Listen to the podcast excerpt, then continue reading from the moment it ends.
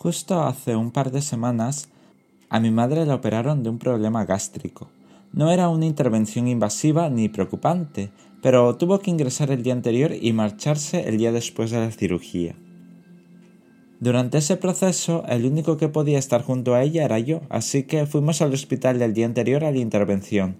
Me quedé con ella hasta la hora de la cena y me volví a casa a dormir. Al día siguiente tenía que ir pronto al hospital para llegar antes de la hora programada de la cirugía. Llegué al hospital con tiempo, pero habían cambiado la hora de la operación y al final entró en el área quirúrgica a mediodía. Uno de los médicos me dijo que en el área de espera hay unas pantallas donde salía cada estado por el que iba a pasar y también estaba disponible una aplicación móvil con toda esa información. Me pareció un avance tecnológico muy grande porque ya no tenía que quedarme en una sala de espera todo el tiempo que dura la intervención.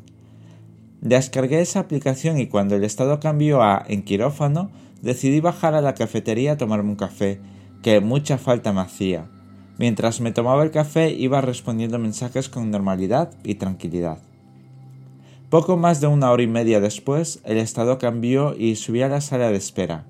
Minutos después salió uno de los cirujanos para informarme del procedimiento que le habían hecho y los cuidados posoperatorios que debía seguir. También me dijo que tardaría un par de horas en recuperación, antes de que vuelva a la habitación. Con eso, decidí volver a mi casa a comer. No quería comer ni gastar más en el comedor.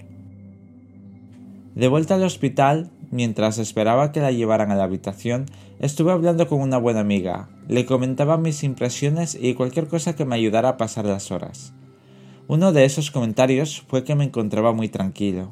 Incluso durante la cirugía no tenía ansiedad ni estaba nervioso. Me había tomado como una situación ordinaria sin importancia. Esa actitud me causaba cierto temor porque era como perder la sensibilidad y miedo a un hospital y todo lo que sucede dentro. Otras personas estaban todo el tiempo posible en esa sala y también en la habitación con el paciente. Yo en cambio me fui a tomar un café, luego a casa a comer y por último volví a dormir a mi cama. Ella me dijo que es mejor estar tranquilo y con la cabeza fría en esos momentos. También que no estaba perdiendo sensibilidad, sino que afrontaba de otra manera ese miedo que tenemos a los hospitales, a las cirugías y enfermedades. En muchas ocasiones es mejor esa actitud porque ante un imprevisto sabes qué hacer sin perder tiempo pensando en las múltiples opciones. En definitiva, me ayudó a despejarme de esa idea que me había asaltado en ese momento.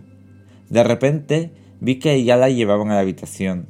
Todo había ido bien y solo tenía que recuperarse, así que otra vez, después de la cena, volví a casa a dormir. A la mañana siguiente pasaba a consulta el médico y estaba al tanto de si le daban el alta o tendría que quedarse un día más. Lo bueno fue que la vio bien y le dio el alta para ese mismo día, además de indicaciones para la nueva dieta y recomendaciones generales. Creo que cada vez que me encuentro en una situación similar por mis padres, soy consciente del procedimiento y de la gravedad.